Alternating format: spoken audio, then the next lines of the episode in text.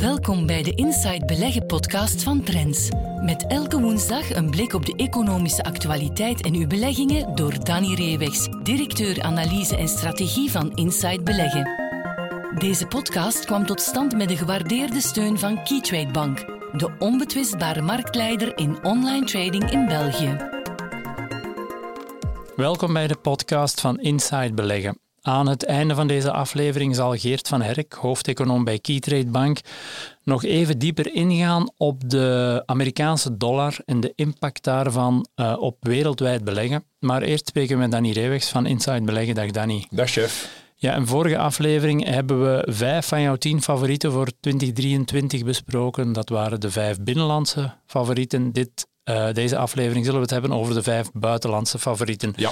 En we beginnen in het Verre Oosten met Alibaba, de Chinese e-commerce gigant. Uh, kunnen we dat een beetje als de Chinese Amazon beschouwen? Of ja, hoe moeten we Alibaba precies inschatten als belegger? Ja, ik denk dat we dat absoluut uh, mogen doen. In sommige uh, opzichten is zelfs nog een veel straffer verhaal. Dit is het verhaal van, van Jack Ma, een beetje een American Dream verhaal. En, uh, eigenlijk een leraar Engels die dan de online marktplaats in China creëert. Als we kijken naar 1,3 miljard wereldwijd actieve gebruikers, 1,3 miljard, waarvan meer dan 1 miljard Chinezen, ja, dan is die penetratie eigenlijk nog veel groter dan een Amazon in, in de Verenigde, Verenigde Staten.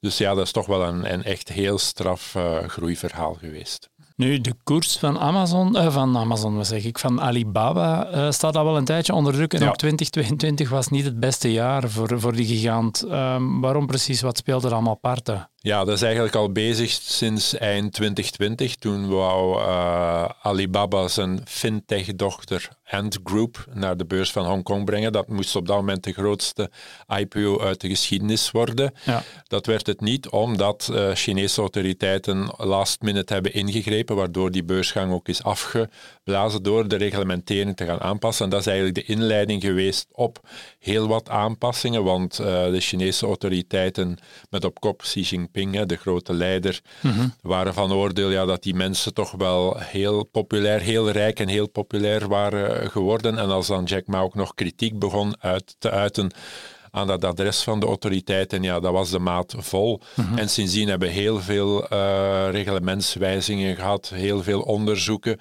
heel veel boetes ook uh, voor Alibaba en andere Chinese techgiganten, waardoor, ja, we moeten zeggen in 2022 dat het groeiverhaal niet meer uh, was wat het voorheen is geweest. Hè, een, een, nog zeer lage omzetgroei en eigenlijk een winstdaling, hè, dus margeverlies, omdat het bedrijf zich volledig moet terug aanpassen aan de nieuwe reglementeringen. En natuurlijk, het bedrijf Alibaba was lange tijd als groeiwaarde ja. uh, genoteerd en ook gewaardeerd. Hè. Dus op een gegeven moment was er 700 miljard dollar beurswaarde. Daar zijn er ondertussen 500 miljard, 500 miljard van afgegaan tot 200 miljard. Ja. Omwille van het gewijzigd groeiprofiel. Ja, en nu, je hebt het opgenomen in jouw favoriete lijstje voor 2023. Zie je dan ergens een bepaalde kentering? Of is er een, een absoluut minimum bereikt met de huidige koers volgens jou? Wat zijn jouw argumenten om het op te nemen voor 2023? Ja, toch wel verschillende elementen. Eén, ja, van, vanuit de overheid. Men kan dit beleid niet zo verder zetten. Zowel niet het zero-covid-beleid als het beleid om die bedrijven allemaal te straffen. Want ondertussen uh, is de Chinese economie ja, heel traag gaan groeien. Uh, ja. Officieel nog 3%, maar eigenlijk is dat een recessie. En je ziet dat er onrust is van gekomen. Dus Xi Jinping is toch niet meer zo uh, sterk in zaal als voorheen. En hij zal toch... En want daar zijn de autoriteiten toch benauwd voor, voor ruime sociale onrust. Dus dat moeten ze toch aan banden leggen. En daar hebben ze toch een bocht genomen, uh, vrij recent. En ook ja, uh, heel veel negativisme rond Chinese aandelen en wat er voorbij anderhalf jaar is gebeurd. En dus ook zeer lage waardering. Je kan vandaag Alibaba kopen tegen tien keer de winst. Ja. Als je dat twee jaar geleden had gezegd, dat, oh, toen was het drie keer zoveel. Ja, dat niemand dat kunnen geloven. EV-EBITDA, dus uh, ondernemingswaarde ten opzichte van de bedrijfskas gewoon van zes. Ja, dat zijn niet zoveel Europese of Amerikaanse aandelen die aan dat niveau zeker niet van die omgang noteren. Dus dat is toch wel heel veel negativisme in die koers. Vandaar als de economie wat herleeft, dan dat zou toch moeten kunnen. Ja. En we krijgen een beetje terug een normalisering, ja, dan moet dat aandeel toch herstelpotentieel hebben in 2023. Ja, dat zijn al value-waarderingen, dus bepaalde opportuniteiten daar. Nee, goed, nummer twee in jouw lijstje, dan zitten we in Noord-Amerika met Encore Energy. Um, misschien minder gekend bij ons, dus wat voor bedrijf is Encore precies? Wat doen ze? Ja, dat is wat, uh, een thema dat we enkele jaren al hebben. Dat is het thema van uranium, van kernenergie. Dat mee ook door de oorlog in Oekraïne toch terug op de voorgrond is gekomen. Niet alleen als in het kader van die klimaatdoelstellingen, dus CO2-uitstoot, ja. eh, fossiele brandstof minder, maar ook energieonafhankelijkheid. Niet afhankelijk zijn van Russisch gas, niet afhankelijk zijn van olie uit bepaalde landen. Hè, dat, dat toch die energiemix, dat daar moet voor opgelet worden in Noord-Amerika, in Europa, maar ook in de rest van de wereld. Ja. En denk ja dat dit toch potentieel biedt. Dit is een bedrijf ja, opgericht door Bill Sheriff, mm een man die toch ja, in een eerdere periode, de eerste decennium van deze eeuw, heel veel succes had eh, met, als opkoper van uraniumprojecten en dan heel goed verkocht. Maar nu, en dat is het grote verschil met, toe, met toen, wil hij toch zelf ook een, een, een leidinggevende Amerikaanse uraniumproducent uitbouwen. En dat zou dan Encore Energy moeten worden. Ja, en hoe ver staat het in dat traject om een uraniumproducent te worden? Welke stappen zetten het daartoe in, in 2022? Ja, we zijn eigenlijk in 2020 begonnen hè, met een eerste overname van Westwater Resources met twee productie faciliteiten in, in Texas, in, in de Verenigde Staten. En daar zijn in 2022 toch twee belangrijke bijkomende overnames bijgekomen. Mhm. Azarga Uranium is begin uh, eh, 22 afgerond en op het einde hebben ze dan nog uh, Alta Mesa project gekocht mhm. met een kapitaalverhoging, wat slecht gevallen is op de beurs. Maar het is duidelijk, er wordt heel snel werk gemaakt van, want ondertussen heeft men ook uh, een van die projecten in Texas, Rosalita, is men die gaan moderniseren en staat dat klaar om in 2023 dan te zorgen voor productie van uraniumoxide. Ja, want verwacht jij dan in 2023 een eerste materialisering? Gaat er voor het eerst dan uranium geproduceerd worden? En, en wat verwacht je dat dat zal doen voor het aandeel en voor de koers? Ja, dat is altijd een heel belangrijke factor. Het overgaan van een exploratieproject naar een productie.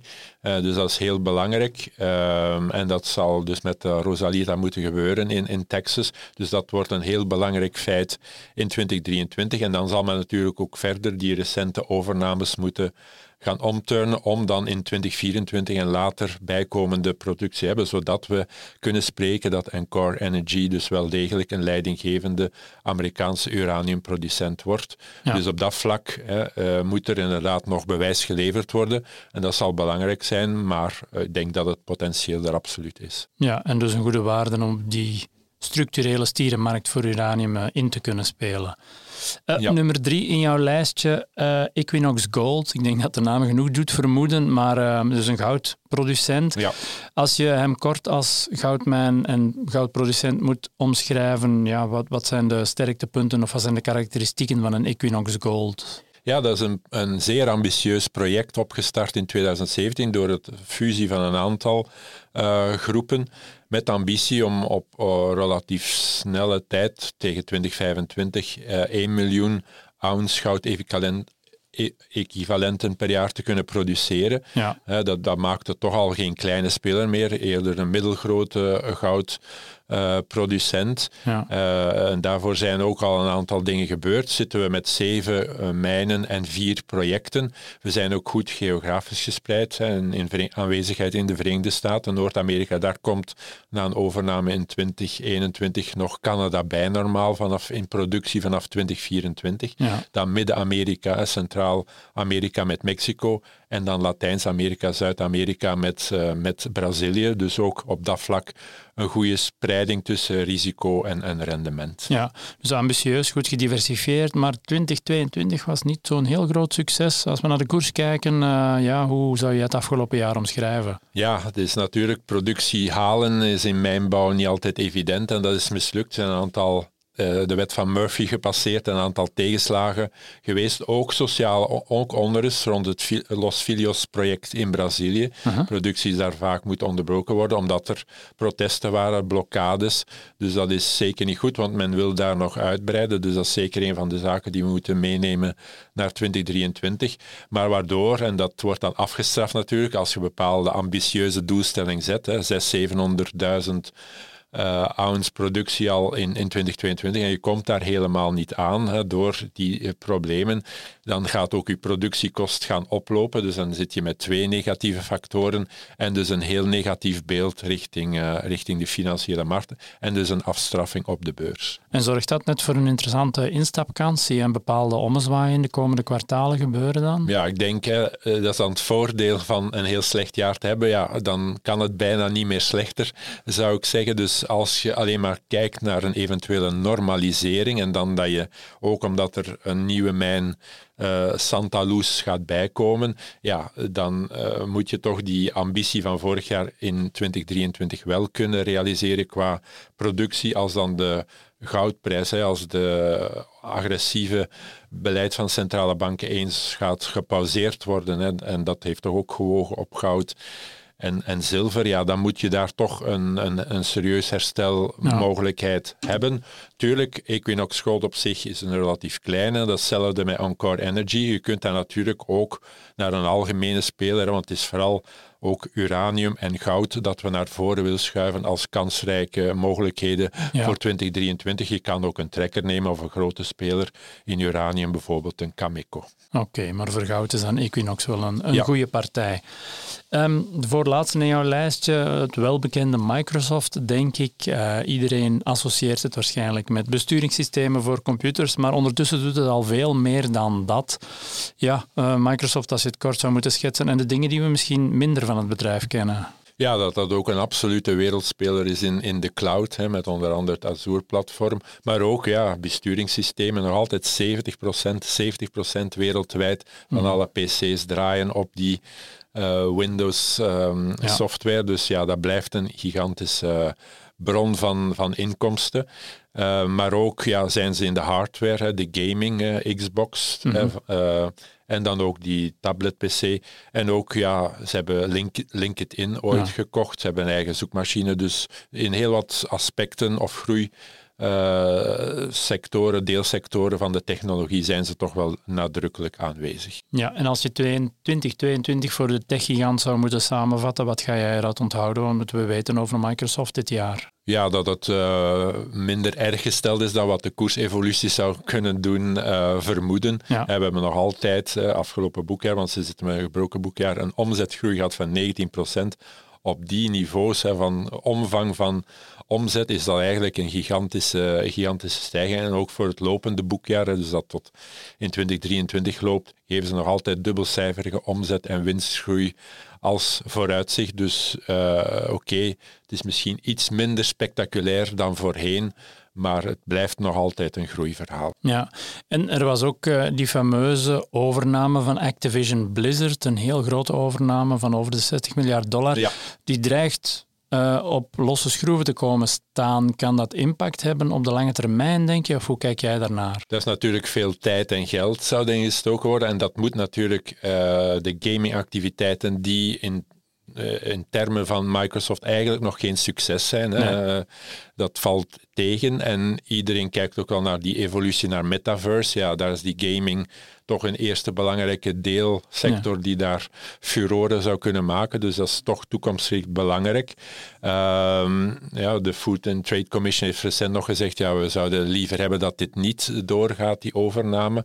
Uh, Sony, de concurrenten, duwen nogal hard richting de mededingingsautoriteiten om het af te keuren. Meestal analisten zeggen ja, 50-50. Ja, dat is gemakkelijk natuurlijk, maar uh, bon, ik denk wel dat ze concessies, toegevingen zullen moeten doen, maar ik sluit er toch nog altijd niet uit dat die overname er, er kan, kan komen. Mm Tuurlijk, ja, als het niet lukt, hebben ze tijd en geld verloren. Maar bon, dan zijn er natuurlijk nog andere opties om, om te bekijken. Ten slotte ja, uh, blijft Microsoft toch een, heel wat geld in kas hebben om overnames te doen. Ja, en dan de troeven die het uit te spelen heeft in de toekomst. Want ja, het is... Uh opgenomen in je favoriete lijstje? Is dat omdat je, zoals daarnet zegt, uh, het er beter voor staat dan de koers doet vermoeden? Ja, ik denk dat het toch nog altijd een basiswaarde is in de, in de techportefeuille natuurlijk ook. Hè. Wat hebben we gezien in 2022? Koers is meer onderuit gegaan dan de resultaten. Dus er is vooral een waarderingsaanpassing ah, ja. uh, geweest. Alhoewel, we mogen zeker niet zeggen dat, dat Microsoft vandaag een goedkoop aandeel is tegen 6, 27 keer de verwachte winst. Mm -hmm. maar het is natuurlijk veel hoog, hoger gewaardeerd geweest, maar het blijft een bedrijf uh, die uh, afgelopen boekjaar 54 miljard vrije kaststroom had, meer dan 100 miljard dollar op de rekening staan heeft. Dus ja, daar kan je mee een stoot. Je zit in heel veel deelgroeisegmenten uh, van technologie, kan er nog altijd bij ja. kopen. Dus in die zin is het ook inspelen op, stel dat de lange rente, hè, stel dat er een einde komt aan, aan die agressieve monetaire politiek, ja, dan kan je toch terug een wat hogere waardering hebben. Maar je moet ook ja, in samenstelling van zo'n lijstjes toch ook wat uh, stevige basiswaarde hebben. En ik denk dat Microsoft zo eentje is. Ja, die niet direct gaan omverwaaien. Ja. Goed, en dan uh, zijn we bij de laatste aangekomen. Silvercrest, denk ik helemaal niet bekend. Ja, wat nee. doet Silvercrest? Ja, dat is een nieuwe waarde. Hè. Daar zitten we goud- en zilverproducent uh, in Canada, maar vooral dus de klemtoon op zilver. Ja. Waar ook natuurlijk kunt zeggen, oké, okay, je kan een tracker op zilver nemen, op zilvermijnen of een van de grote, gelijk Pan American Silver, staat ook uh, goedkoop. Maar Silvercrest is toch een nieuwe speler die uh, in 2023 ook uh, volop gaat beginnen produceren. het gaat hier om een mijn in Mexico, Las Chipas. Uh, het gaat om een ervaren management, hebben alles een mijn gebouwd en uh, geëxploiteerd en dan verkocht aan, aan First Majestic Silver, ook een van de grotere ja. zilverproducenten. Uh, heel opmerkelijk is dat ze de bouw hebben kunnen doen in een periode van zes jaar. Voor een mijn, mijnbouw is dat toch wel uitzonderlijk. Rekening houden met het feit dat er twee coronajaren bij waren. En ze hebben dat op tijd gedaan, dus zoals aangekondigd aan de markt. En volgens het budget. Die twee elementen ah, okay. zijn toch wel vrij uitzonderlijk, wat aangeeft dat we hier toch wel te maken hebben met een management dat aflevert. En je zegt productie zal voor 2023 zijn. Hebben ze dan in 2022 belangrijke voorbereidingsstappen gezet en, en hebben ze nog de nodige financiële ruimte om het tot een goed einde te brengen? Ja, dat hebben ze ook gedaan. Hè. Dus heel, de, uh, heel het productie voorbereid. Hè. De, de bouw afgerond en uh, financiering opgehaald, zodat ze toch financieel voldoende sterk staan in principe om, als die kaststromen er komen, om er door te gaan. Dus in principe, zonder tegenslag en dergelijke, zou er niet meteen nog een financiële operatie moeten nodig zijn.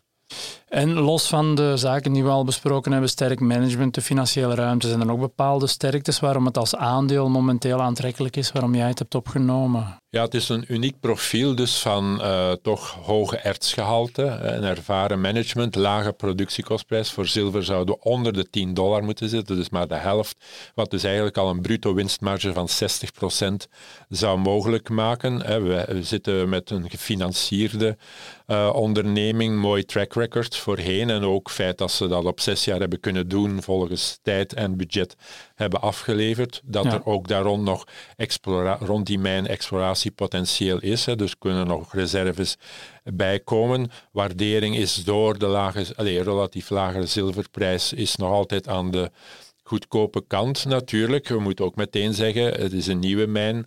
Uh, eerste productie, het kan altijd uh, wat kinderziekte hebben. De productiedoelstelling is 12,4 miljoen ounce goud-equivalenten gezet. Ja, mm -hmm. Dat moet je natuurlijk halen, kostprijs ook.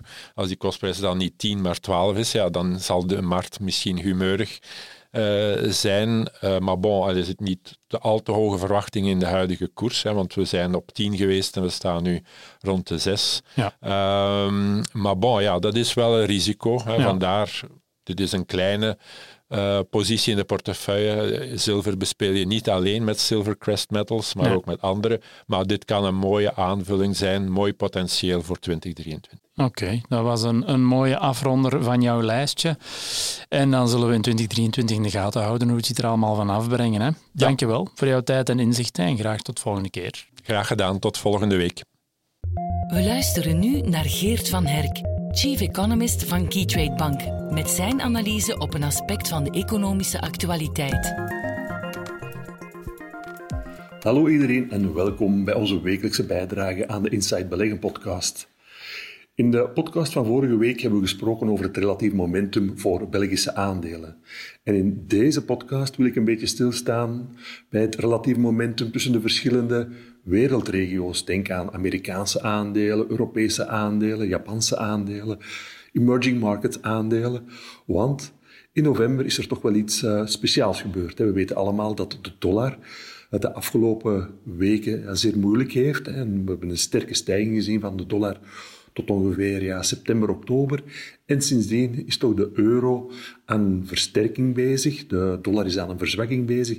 En dat heeft toch al onmiddellijk zijn impact gehad op de prestaties uh, in euro. Want bijvoorbeeld in november zagen we dat een MSCI World Tracker, met daarin een overgewicht aan Amerikaanse aandelen, dat die een rendement had van ja, rond de 0%. Dus bijna geen opbrengst voor uh, de MSCI World belegger. Maar de MSCI Europe en de MSCI Emerging Markets in euro gaven uh, rendementen van 8 tot 9 procent. En dat is toch wel heel belangrijk om in het achterhoofd te houden, zeker omdat we nu aan de vooravond staan van het nieuwe beursjaar 2023. En we weten allemaal, als we het relatief momentum bekijken van de afgelopen jaren, dan merken we heel duidelijk dat Amerikaanse aandelen het zeer, zeer goed gedaan hebben. Zeg maar na de financiële economische crisis van 2007 tot 2009. Ja, in die periode daarna heeft de Amerikaanse beurs, Amerikaanse aandelen veel, veel beter gepresteerd dan bijvoorbeeld Europa of uh, de emerging markets. En als eurobelegger konden we daardoor ook nog eens profiteren van een, een, sterkere dollar over heel die periode.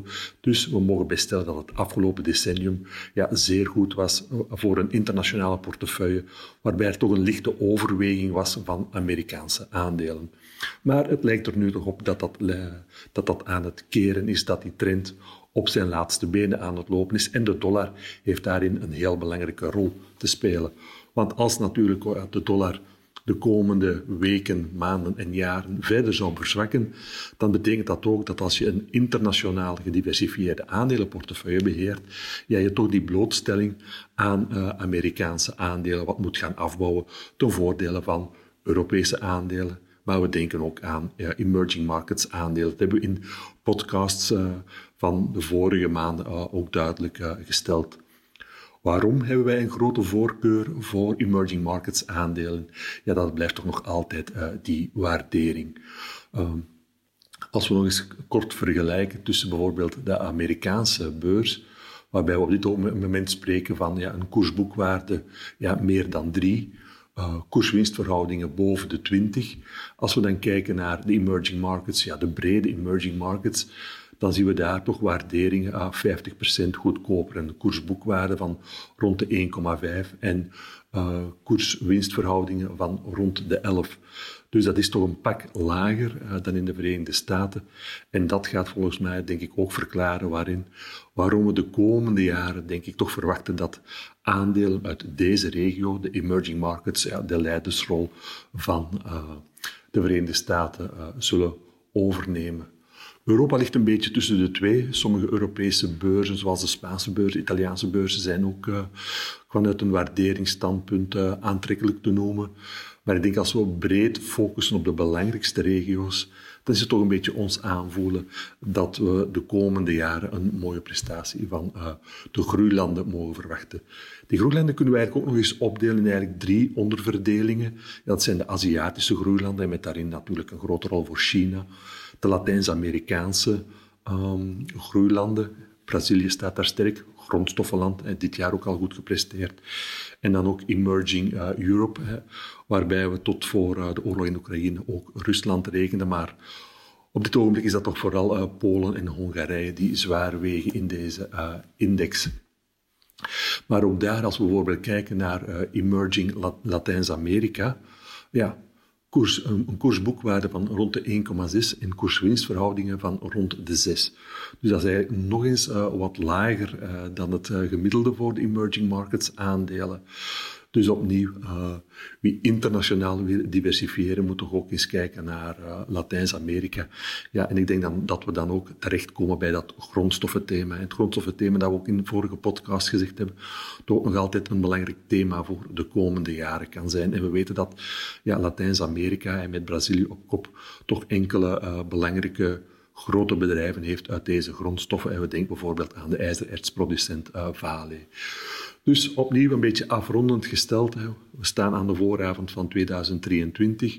Houden vooral de dollar in de gaten. Want als de dollar uh, blijft onderuit gaan, gaat dat ook een impact hebben op ons uh, als belegger, bijvoorbeeld in de MSCI World Tracker, uh, die daardoor een impact, een negatieve impact zal hebben. Maar opnieuw, een positieve impact, denk ik, om te diversifiëren of meer te gaan beleggen in Europese aandelen en emerging markets aandelen. Dank voor uw aandacht en tot volgende week. Tot zover deze aflevering van de Inside Beleggen podcast. Meer tips, advies en analyses voor uw beleggingen leest u morgen in Trends. Volgende week zijn we er opnieuw. Deze podcast kwam tot stand met de gewaardeerde steun van Keytrade Bank, de onbetwistbare marktleider in online trading in België.